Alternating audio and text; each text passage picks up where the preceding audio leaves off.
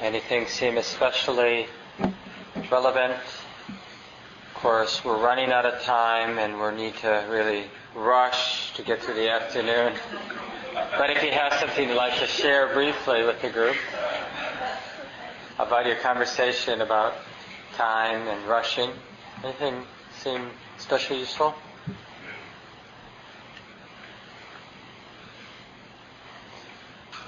We have another. Oh, go ahead, please. Um, I was sharing that with me, um, I don't feel it's time that I don't have enough of as much as stamina as I'm getting older. But then I can get down on myself for, oh, it's because you don't use your time wisely and you don't exercise enough and you don't eat right and you know, da da da da da. Yeah. Um, so I'm not sure if it's a time problem or an energy problem. Yeah, probably both. Yeah. But, but what it is for sure is uh, a question of how the mind relates to the inevitable limitations of life. So, and even young people, you know, have limitations. So it's not just people who are older. So that's really the question. Like, what, just it's just interesting how the mind can justify getting tight, you know, being impatient, uh, whether it's lack of time or lack of energy. Thanks, Marcia. Is it Marcia? Thanks, Marcia. Anything else come up in your conversations? Yeah, Liz. Well, from this morning, but I'm just reflecting that you know, I'm not, I don't sleep particularly well, so I'm, if I haven't had enough rest, I'm more, you know, I'm get impatient more easily and more frequently. But it just kind of relates to, aren't we saying that, you know, when we take good care of ourselves and we're able to get our needs met physically, it, you know, it affects how patient we are. You had made comments Yeah. to that this morning too. Yeah. Yeah. Part of it is just the. Um, it's like ha- having insight into what's going on in the mind requires that relative comfort and safety and stability. But what's interesting is, do we become dependent on needing enough sleep or being younger or being organized? Because what we'd like to do is have sufficient insight that even when we're not behaving, we're staying up late or whatever, that even then, uh, that we can relate with patience. But the initial like understanding that this attitude is available and functional, I think it really does require uh, being stable and whatever supports that stabil- stability, like getting enough sleep or whatever else. Yeah, BJ, and then we'll go on. Well, I just want to say, I left early this morning from Rochester. So I got up here at nine, and normally I always run late. Got up here at nine, and I said, God, this feels really nice. I should try to smoke up, you know. Spend the time so I had to just gear down rather than waiting the last minute to get there. And I thought, this is something to think about in the future. Yeah, yeah. Of course, we try things like setting our clocks, you know, back or something, to, or forward, I guess, to kind of get us there early. But it would be nice if the mind learned that lesson. You know, there's that story many of you heard about. I think it may go all the way back to the Buddha, but it's just in the Buddhist tradition about a charioteer and a horse, and what kind of horse it is. Does the horse need to be beaten in order to learn its lesson? Or can the charioteer just sort of snap the whip above the horse, or even make just a little clicking sound with his mouth to make the horse do what it wants? You know, and just ask a question like, what kind of horse are we? Do we need to be beaten by life? Like always being late for 20 years before we realize, hey, I could just leave a little early, or, you know. Why didn't I think of that? I want to begin the afternoon with this poem by Pat Schneider that was given to me by Linda Brightech. Some of you know Linda. It's called The Patience of Ordinary Things. It's a kind of love, is it not? How the cup holds the tea, how the chair stands sturdy and foursquare, how the floor receives the bottoms of shoes or toes, how, how soles of the feet know where they're supposed to be. I've been thinking about the patience of ordinary things, how clothes wait respectfully in closets, and soap dries quietly in the dish, and towels drink the wet from the skin of the back, and the lovely repetition of stairs. And what is more generous than a window? So there's something about this work and also a sense of vastness. Like even something as simple as a meditation and bringing the attention back to the body, back to the breath. You know, if we really expect this just returning to the breath to sort of be the thing that makes her life right, we're going to be disappointed so much. We have to do that work of coming back to the present moment or to the breath with that really vast view that the poem, uh, I think, paints a bit. There's another quote. I don't know this person, Elton Trueblood. Anybody know Elton Trueblood? Anyway, uh, a man has made at least a start on discovering the meaning of human life when he plants a shade tree under which he knows full well he will never sit. Isn't that nice how that, just the image of that also just gives us a sense of like doing the work, not for some immediate, like, I'm going to get paid back by doing this, but because it's good work to do. I know uh, Susan, I think, is here, and but the garden team, we were trying to decide what tree to put out uh, for Renee Howard, who died a couple years. We planted a tree for her and her memory, rather. And we were deciding, you know, what kind of tree to put. We want a fast-growing tree. We were thinking, oh, you know, Buddhist meditation center. Maybe we should do something like, you know, a native Bodhi tree for the upper Midwest. So what would be a Bodhi tree? You know, Bodhi tree is the tree that the Buddha, back then, for the monks and nuns and other ascetics, uh, big trees out in the in the jungles or forests, they were sort of the when there weren't huts, that was like the shelter to be under a big tree. So we thought, well, what would be the big tree? And then we thought, you know, one of those native oaks, you know. But then you read about how long it takes for one of those oak trees to grow up, and it's that same sort of feeling, like, you know, most of us aren't going to really enjoy the shade of that oak tree, you know, because it's probably, you know, 20 years it will be bigger, but it, it won't be a big tree in 20 years. You know, it will be sort of growing, but not a, not, you wouldn't call it like, oh, this is a mature tree. So 40 years, 50 years, you know, not really a tree tree, a Bodhi tree for 100 years before people will come into the parking lot and go, oh, that's a Bodhi tree. That's a tree you can sit under, you know, and get some shelter under. So it's just this attitude. And I notice this, you know, this lack of a vast attitude. I see all the different ways it manifests in my life. You know, we have a house, the place where the old center was, meditation center in a backyard, and just notice how difficult it is for me to get started on any projects there. Because there's always this attitude like, well, if it's not going to get done right away, why do it? You know that feeling? It's like we, it's almost like we demand the satisfaction of it being done in order to do the work of life. And just imagine if every human being had had that attitude, you know.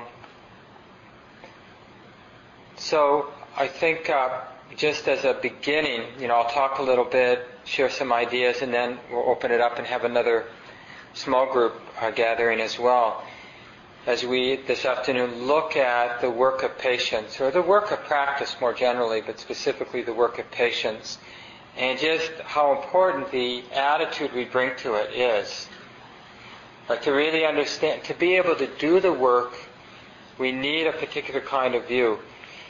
If we have this idea that the work we do in spiritual life, the work we do to be patient, is going to give us, sort of satisfy us on an ego level, then we're going to be disappointed and, and we'll give up.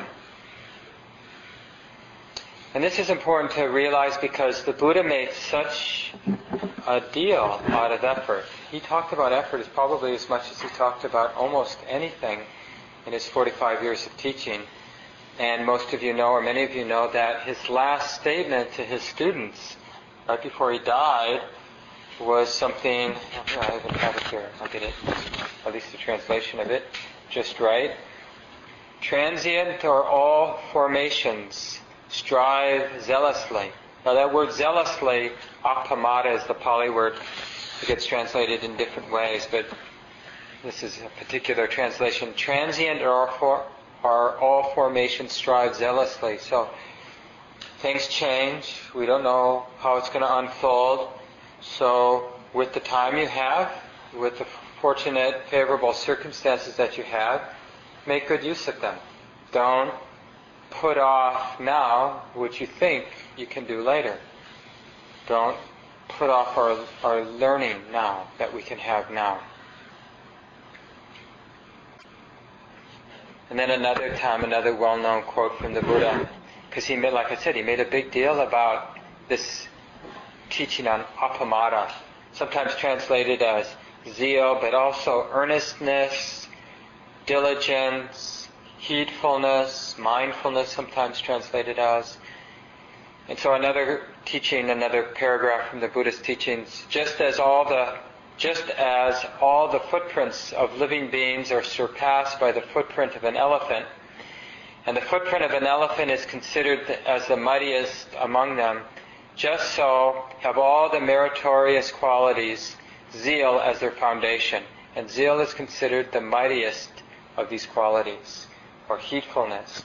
Or, I think the best definition for me is like the ability when we, when this mind, this heart recognizes that something actually is gold, that is good, is wholesome, then I'll do something about it. That's really what zeal means or heedfulness means. Not being negligent, not thinking, yeah, there's something good to do, but I'll get to it later. And it's not like just once, but like it's it's really carrying with us through our life. I know that sounds sort of heavy, but maybe remembering with through our life our deepest aspiration and our and applying ourselves to our deepest aspiration all the time. And to do this, it's like a very narrow path because it's so easy, even when you, you know, try hard to use the right language, like remembering our deepest aspiration, so we can uh, so we can sort of apply ourselves in this moment or take the next step in this moment, it can feel heavy. And then when things feel heavy, we feel like we want a break. You know, we deserve a break. It's been heavy. So then we want, you know, entertainment or, and I'm not saying entertainment's wrong, I'm just that attitude of like wanting to disappear, wanting not to have to be awake, not wanting to be responsible, wanting like I, I mentioned early, earlier, this idea that the path, spiritual life, is just about trusting things as they are, and in some ways that's really true. But there's also this unavoidable part of training the mind, because on our, on sort of the, given the primary conditioning of our mind, we want to be saved. You know, we want the nice house that's going to save us, or the bank account that's going to save us, or we've got this very well thought out strategy or attitude about life, about what's important, and that's going to save us, or our good friends are going to save us, or I finally found a, a spiritual tradition or a teacher that I trust, and that's going to save me, or I finally got myself into shape and I'm eating good food, that will save me. So we want some sort of static thing to save us. And now we've got it in the bank, and now I can relax. That's what you really want to do. relax in the sense of like not having to show up, not having to do what's next. And so I think this is the interesting thing about patience. And it's why it's a good word for the work of practice, because it connotes both a sense of relaxation, but it also connotes a sense of work or effort. And that's, I think, important because there really is this assertive part of spiritual life where we're applying the mind. We're not just drifting or just allowing things to happen because we understand, you know, the force of our conditioning and what that's likely to lead to.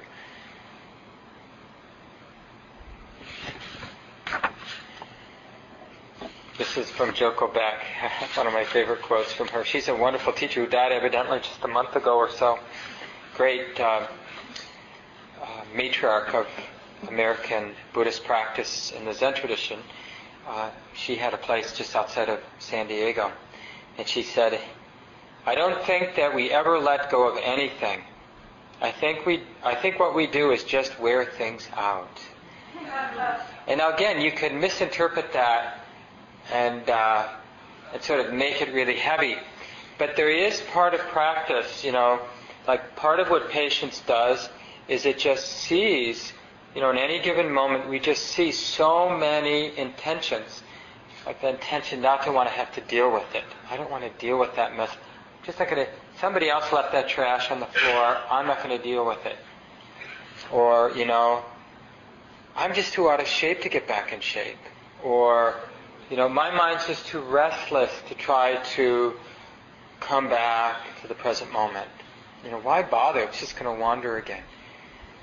So, but wearing things out is just doing what we can do. Basically, it's not giving up. In each moment, we practice not giving up. So how we, it's not about thinking we're going to solve everything with one brilliant move with our mind or whatever, and then boom, be done. But we just do what we can do. And if we can't do anything, we can still be, we can still be compassionate for, you know, being stuck or not being able to, having the feeling we can't do anything. So this is the thing about patience. It sort of gives us work to do no matter the condition. We can be patient. We can show up. We can understand it's like this. And in a way, we're not, what, what feeds the, you know, the unwholesome conditioning of the mind, which generally revolves around being deluded, being identified and attached with the conditions of our lives. What drives that is the giving up. It's exactly not thinking we have to do anything in our experience that allows the mind to just get identified with whatever, you know, remember I said there's sensitivity and there's conditioning. There, there are opinions about the sensitivity that's happening in the moment, and that's either skillful or unskillful if we get identified and act it out. So if we don't think there's anything to do, we have a sense experience, it triggers conditioning, there's identification with the conditioning, and we act on that attachment, you know, and it just continues. But if we remember to practice, remember that there's some, there's a way, there's a, a training of showing up, then we're going to be recognizing the way that we're relating has consequences. Oh, this is, has a negative consequence. This has a positive consequence. We're really taking life as a teacher, taking each moment as a teacher, or not. And really that's what I think patience is about, and the effort in patience is about, is taking each moment as a teacher. And even though it's a subtle kind of effort, you know, the, the persistence of showing up, of connect, the persistence of connecting with the way it is, it burns like any real effort burns. And in a way, we don't want to continue with that effort one of the one of the most valuable insights when when you're in a situation where you're either you yourself or the container you're in, like the group you're with or the teacher you're with, you're being reminded regularly to be to keep showing up, to be aware of this, what you're sensitive to, of the what's getting triggered, and the consequences of what's getting triggered. Is it really highlights the strongest negative condition of the mind, which is towards delusion. More than aversion and more than greed, the deepest so-called negative conditioning is wanting delusion. You know, it's like, I just don't want to know whether it's skillful or not. You know, I don't want to have to discern.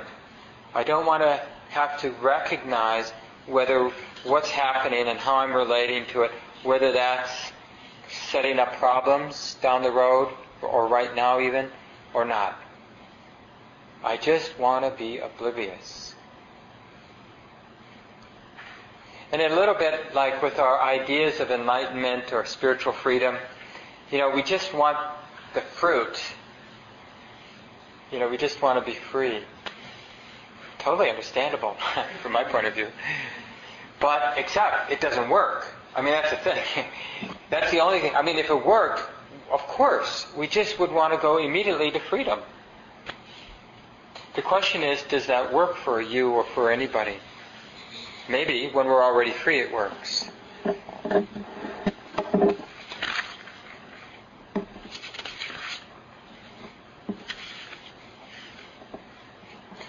Some of you I know have read Eckhart Tolle's well-known book, uh, The Power of Now. He has something, again, just sort of clarifying the effort and patience, where he's talking about waiting. And, uh, you know, because we sometimes feel like, well, if we just don't resist, but it's, it's more subtle. Patience is really about connecting. So it's a very living thing. It can't be static. So just because we're bearing with something doesn't mean we're being skillful. You know, there are a lot of people who bear with bad relationships, but that doesn't mean it's skillful, or they bear with, you know, whatever. So he, this is what he says waiting is a state of mind. Basically, it means that you want the future. You don't want the present.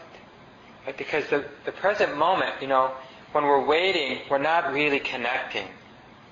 We think we're really lost in the idea that if I just stick with this, something else will happen. And we almost hear that instruction a lot in Buddhist practice, you know, that things change. And it's true. But the attitude isn't like, I'll bear with this because I know it will change. We're really trying, you know, as much as we can possibly remember, it's not just about bearing with the present moment, it's about actually being interested, actually being willing to be sensitive to how it is, to be undefended. Basically, like if we're going to learn our lesson from our teacher, which is the present moment, we have to be I know we don't like this word, we have to really submit to the present moment. We have to relax with it. And so if it's boring, we really have to relax with that. If it's unpleasant, we have to relax with that. And if it's pleasant, we have to relax with that. We have to really let the pleasant moments have their impact on the heart, on the mind. So he goes on. With every kind of waiting, you unconsciously create inner conflict between your here and now where you don't want to be and the projected future where you want to be. This greatly reduces the quality of your life by making you lose the present. There's nothing wrong with striving to improve your life situation. You can improve your life situation, but you cannot improve your life. Life is primary. Life is your deepest inner being. It is already whole, complete, perfect. Your life situation consists of your circumstances and your experiences. There is nothing wrong with setting goals and striving to achieve things. The mistake lies in using it as a substitute for feeling, for the feeling of life, for being. The only point of access for that is the now. You are then like an architect who pays no attention to the foundation of a building, but spends a lot of time working on the superstructure. And so now maybe this is refers back to Liz's comment after lunch um, where we're talking again about the importance of comfort, and Robert brought that up in terms of relationships in the morning, early in the day. That, you know, we need some comfort, we need some safety in order basically to do the work of life, but in particular the work of spiritual practice. But if but when is enough enough, right? So it's like, uh, for just a real practical example. So you, let's say you buy into the idea that it's good to sit every day for 20 minutes, 30 minutes, 45 minutes. And then, um, you know, after a while your body starts to hurt and 30 minutes isn't up yet. And so, uh, you could say, well, you know, I'm uncomfortable. I'm losing my equanimity or I'm losing my sense of stability because of this discomfort, this unpleasantness I feel in my body. I should move. I should reestablish a sense of comfort, and then I can work with my mind. Then I'll train my mind. But you could do that every single minute, maybe many, many times a minute, for 30 minutes or 45 minutes or however long. And then basically we would never be training the mind. We would just be adjusting the posture, seeking comfort, stability in the posture. And we'd never get that experience of connecting with unpleasant experience and cultivating the appropriate kind of patience with unpleasantness and seeing what comes next from that. So, like in terms of seeing our life situations, our moments as our teachers, you know, there is a place for finding the right teacher. You know, both in this sort of subtle way of like what moment is a good teacher to open to as a teacher, but you know, even more superficially, like what center should I practice at, or what book should I read, or something like that. But at some point, we want to just settle down and just work with the moment that's arising because it's good enough. You know, the sensations of the body or the thoughts in the mind or the way it is right now, this is a good enough moment to use to train the mind. And again, what are we doing? We're training the mind to fully, completely connect. Because patience, like I uh, kind of mapped out in my own mind, you know, sort of the process of the mind, which is also the process then of our practice, because we're practicing with the mind. You know, the first thing the mind does, whether it does it feebly or not, it clarifies what's going on. You know, so in any moment, moment by moment, the mind is just always clarifying what's going on. And it's just a question of how that process of clarification is being informed by habit energy and how much of that clarifying how it is is more direct and immediate. Right? So the mind clarifies how it is, and then when, just as the mind is clarifying, oh, this is what's happening, this is how it is, this is what's being felt, right then, whatever wisdom is present, and again, it might be quite feeble or it might be very strong, wisdom naturally will do its work to whatever degree it's present by recognizing that this is how it is, and then the mind uh, the mind is going to want to respond to that, right? It's going to want to have an opinion. That's the conditioning is going to come online, and wisdom is sort of discerning. Well, that's not so skillful, you know. Honey, don't do that. Oh, maybe that's okay. You can relate to it this way, or you can understand it this way, or you can respond to it this way. So wisdom is just doing its work, and then out of that, you know, comes an intention. Okay, I'm going to aim this way. I'm going to aim at relating to it this way because this seems wholesome. Or if I'm not so wise, doesn't matter how we relate to it. And whatever the strongest intention is, we just act out. And then we notice the consequences, whether we're somewhat unconscious in receiving the consequences of all of that, or we're very aware. Oh, you know, I thought it was okay to resist, but now I realize things are even more entangled in the mind. And then we notice that consequence. So each one of those places we practice being patient. There's a practice, a training in being patient. Like, and it's just through this process of connecting. So starting over by clarifying, you know, and really discovering that that the mind is doing, you know, it's sort of interesting how it's all about getting out of the way. You know, letting the mind clarify, oh, this is how it is. And so patience is like whatever clarity we have, that that's all the clarity we have. So patience is, it's not like we, you know, it wouldn't be better to have more clarity, but the mind is only as clear as it is in each moment. And the, the wisdom that's going to discern, like, what way to relate to this particular moment of sensitivity, that's going to only be as sharp clear as it is. And our ability to aim the mind in a skillful direction as opposed to an unskillful direction, it's only going to be as good as it is. And recognizing the consequence of what we just did is only going to be as good as it is. But if we're going to learn from this moment, we have to be patient all the way through. Because the learning isn't about controlling the process, the learning is about understanding it. And this is the hard thing to understand. I think I forget what reading it was earlier in the day, but you know, just this idea that the nature of the mind or the nature of things, it corrects itself. We think, you know, getting on a spiritual path or just being interested in self-improvement, we think that somehow I got to clean up this mess. But awareness, that sort of patient awareness, connecting deeply with how it is, it's what clarifies and cleans up, lightens up everything.